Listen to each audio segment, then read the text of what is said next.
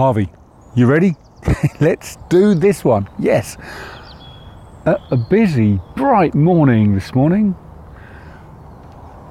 With some walking with the Hatman. Journals of the Hatman. Stardate 14.6397. It's very noisy with all the animals today. Yeah, we've got a lot of sparrows. Pigeons are cooing. And that hum, I don't know if you can hear in the background. It's a massive sign that we're coming out of lockdown. That's from the motorway, which is probably 3 miles away. And if it wasn't for the birds, that would be quite deafening. Anyway, I'm here by the walled garden, and on the walk over, I went past the running track, which is open again. And you've got loads of people running in lanes and in groups, some of them walking on the outside, and yeah, it's just nice to see. But then the rest of it, got these huge fields, pretty much empty. Just me and Harvey the hound. So I've been thinking in terms of why am I doing these podcasts? As you know, I'm doing it for world domination, global domination. And of course, once I've achieved that, the question then is, well, now you're in charge, what are you going to do? What are you going to make happen? And I've had a couple of conversations with a couple of friends on this. Hypothetically speaking, if you were in charge, what would be the first thing that you'd make happen? And one of the answers I got from a guy called Rodney, very nice chap, and he said he'd get rid of all borders. These aren't kids who go to school. This is geographical borders, separating one country from another. And he was saying that if we got rid of borders, then people would all become one, and that could be a great place to start in terms of stopping people killing and hurting each other. Yes, I know it's impossible. How could you do it? People would break into little groups, splinter again, and before you know it, you'd be back to square one. Yeah, okay, fine. I'll come back to you guys later on that one. But as a notion, I think that should be entertained. That's pretty cool, that. If there were no borders, all right, we wouldn't have the Six Nations, so England wouldn't lose. Not bad for somebody who isn't English. Yeah, but if there were no borders, you wouldn't have conflict. Everyone, you would hope, would do things for the greater good, whatever that is. I really like that one. Yeah, if you could get rid of borders, how, what would happen? I think there'd be a lot of good stuff. And maybe the masses could influence gently those who don't want to play ball. Well, I'm not saying that the masses are always right, but right now we're not doing a very good job at looking after ourselves and each other. Robert Stroud, he was saying about in America, he said good fences make good neighbours. Yeah, but it also causes conflict, because more people get either side of the fence and decide that they're right, they're wrong. Some people either side of the fence will start a challenge of keeping up with the Joneses, maybe trying to be better than the Joneses, showing off. Yeah, I think borders and fences should come down. Then I was asked, what would I do? Well, I was asked this by a great guy up in Edinburgh, Andy, said, what would I do if I was in charge? What invention would I get rid of? But it's the same thing. I'd get rid of the internet. I love it, but I hate what it's become. You get all this trolling and people slagging off each other. It's a vehicle for hate where people can hide behind a keyboard. Yeah, we'd miss out on news and the ability to find great stuff. But I think, dump the internet. Get back to reading books. Get back to thinking. Get back to actually talking. Get back to actually seeing people. Eye-to-eye contact. We're coming out of lockdown and we'll be able to see more of each other soon.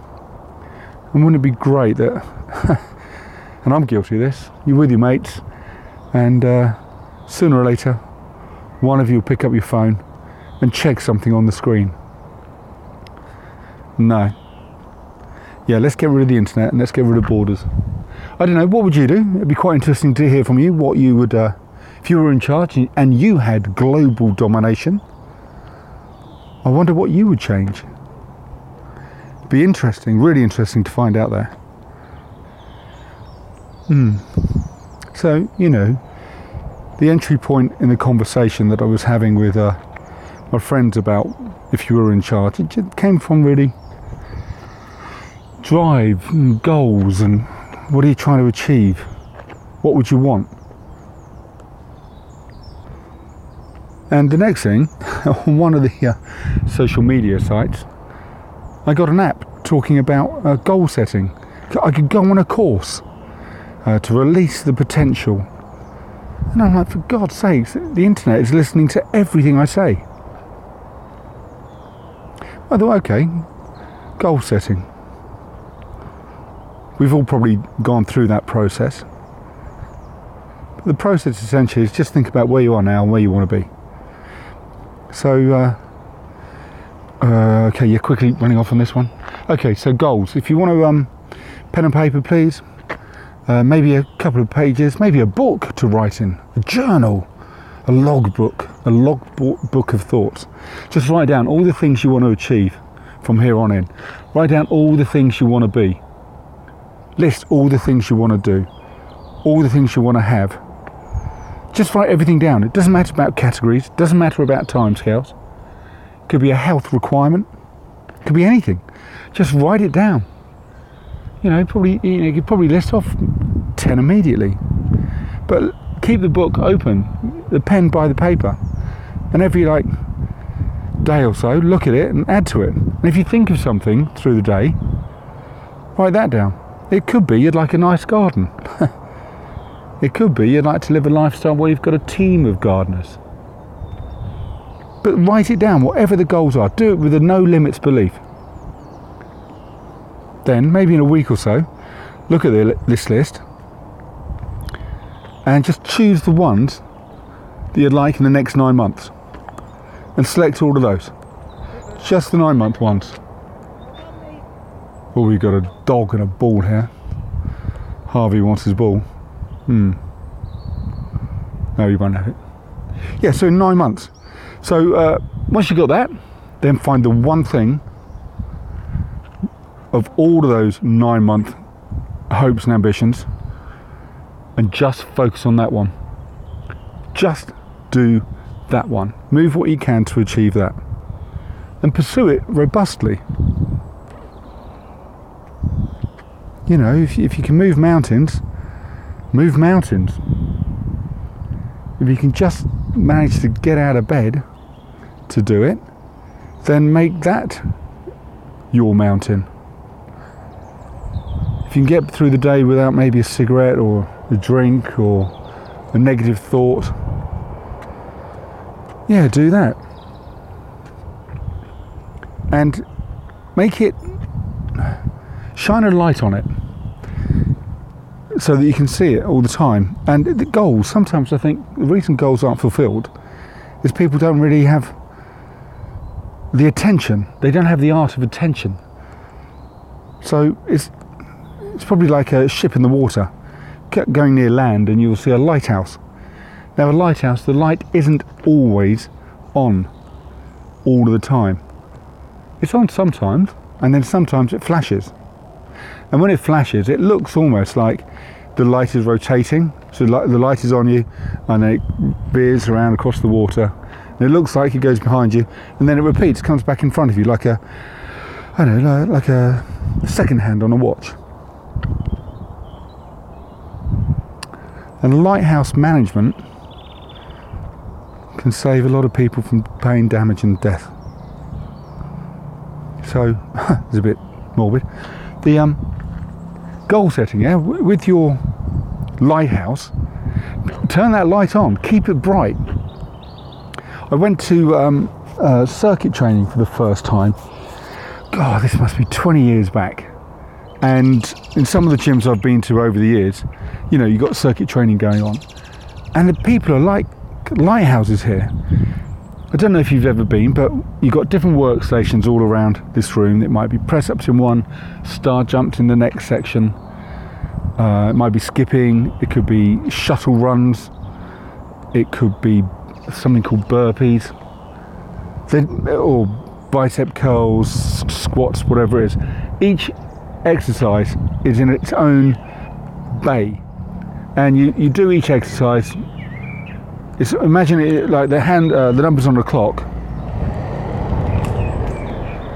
and in the middle you got the trainer, and he's calling out and he's counting down 5, 4, 3, 2, 1. Next item. So you stop what you're doing, go to the next one, and move on.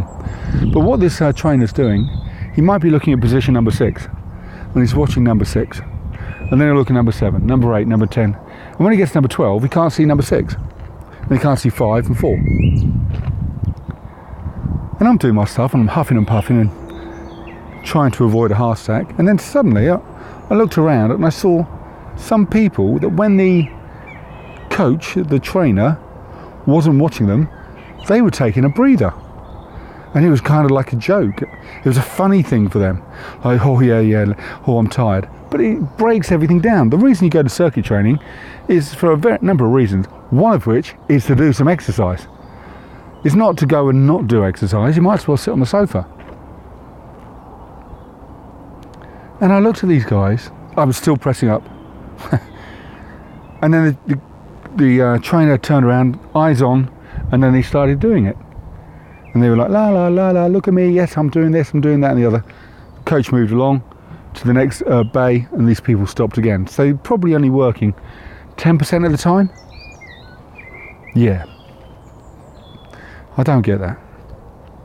And goals, you know, if you're not looking on the goal, if you're not thinking about the goal, working on the goal, it's not going to happen. If you haven't got the light going on it, so you can see it at night time as well as during the day, and if you haven't got your coach there who's cheering you on, you're probably going to take a shortcut. You're not going to do that extra sit-up. You're going to wait for the light to come back on you again. That's not going to work and give you global domination in order to achieve one of those numerous goals. But to start, in your world, the light is coming.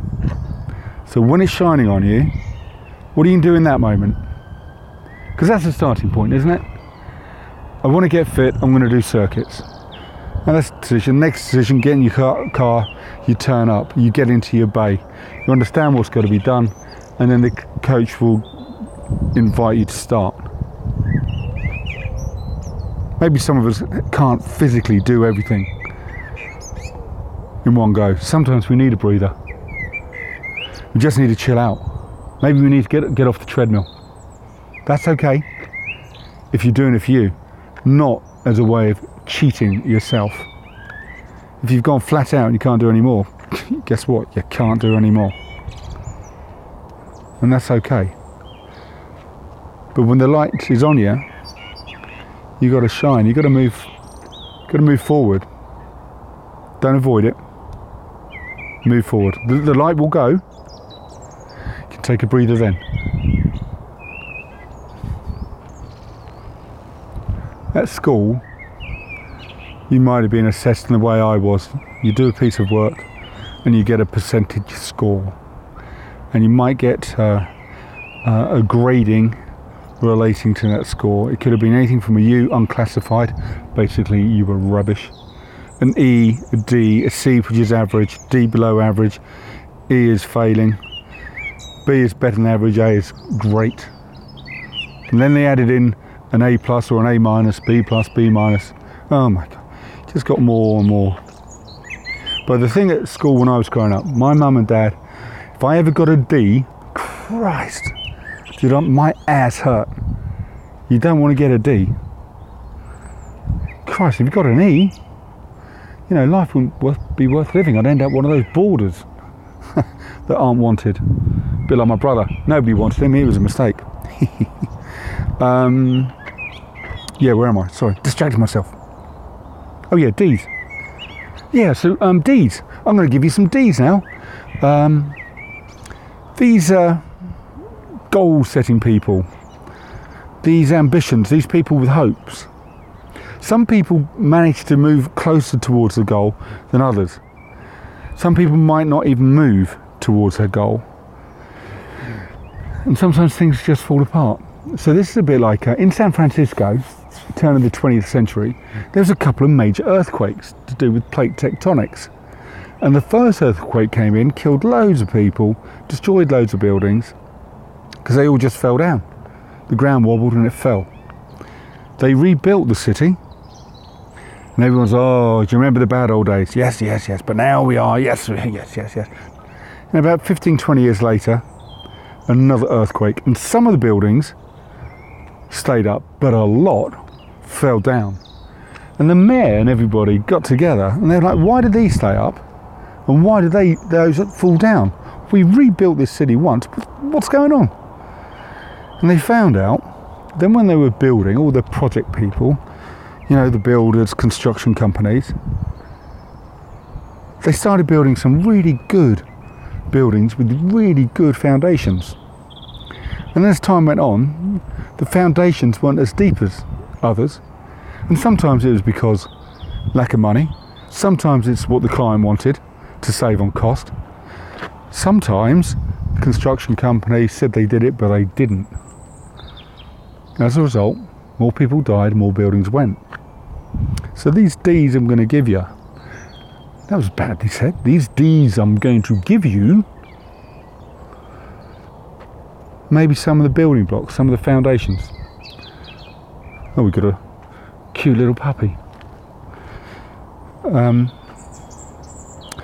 I give you the D's. People who achieve tend to have a lot of D words, words beginning with D. So some of the words could be drive. So successful people, they're driven. You know, they know where they're at, and they know where they've got to get to. And on the journey that they've got to take, they're aware of the alternative ways. You know, if the motorway's closed, they know the A roads or the B roads. So successful people have what's called drive. There's something that's getting them up and to go. D for drive. We've got diligence. Once they start doing something, they ensure they do all the right things. Puppy, you're not a beaver. Do not eat the wood. Leave it alone. Diligent people, they make sure what they do it really well, and they ensure they've done it to the right standard, the right quality. They're disciplined in their diligence. You know, if they say they're going to do it, they might set timescales. Timescales to begin, timescales to stop, timescales to start again, and there may be timescales to have it completed, like 9 months. What else have we got? D's for daring. Oh yeah, successful people dare to do things. It's quite easy to stay, you know, in the shadows when the lighthouse isn't on you or the coach isn't talking to you. It's quite easy to keep away. You know, it takes a lot of courage to step up and do stuff. But it's not about being brave. Daring isn't about being brave. And daring isn't about fighting, you know. If people have got a major illness, people said, oh, he's a fighter, he'll get through it. Absolute nonsense. I think that's a real... Calm the words. Calm. I think it's rude, and I think it's nasty, and it's evil, because of course if you've got an illness, people said, oh, you're a fighter, you can get through this, you can... And the individual doesn't get through it. And they are getting sicker and sicker and sicker. Not only they're worrying about their health, but they could then be... All their mates going, oh, well, he tried and he failed. Rubbish. Health has got nothing to do with fighting. But daring... You know, daring to do stuff, you know, that's great. I mean, There's probably a few things you know you'd like to do right now, but it's quite nice where we are. Okay, so daring. We've had disciplined. Dreamers. Yeah, dreaming. You've got to have a dream. If you want to achieve goals, you've got to dream. Dream big. And make it colourful. Make it loud. Make it vibrant. Make it fresh. Draw it. Paint it. Sing it. Dance it. Whatever it is. But the thing is with dreams, and you've got to be careful with these, the dreams. Because if you've got a dream, there will be dream stealers. There's a guy in America, Mr. King, Dr. King. He stood up to the nation and said, "I have a dream," and they shot him. So if you've got a dream and you're going to act upon it, if you want to tell people, tell people. If you don't, you don't have to. But be mindful of, there will be some, you know, they'll try to take that dream away. Oh, don't be silly. You couldn't get world-class domination. You don't be silly. You couldn't get all the borders down. Don't be daft. Get rid of the internet. You know, for whatever reason, these are dream stealers. And these people have dynamism, and they have energy, and they want to attract people towards them. And if they see somebody leaving the fold, they might start their dream stealing discussions.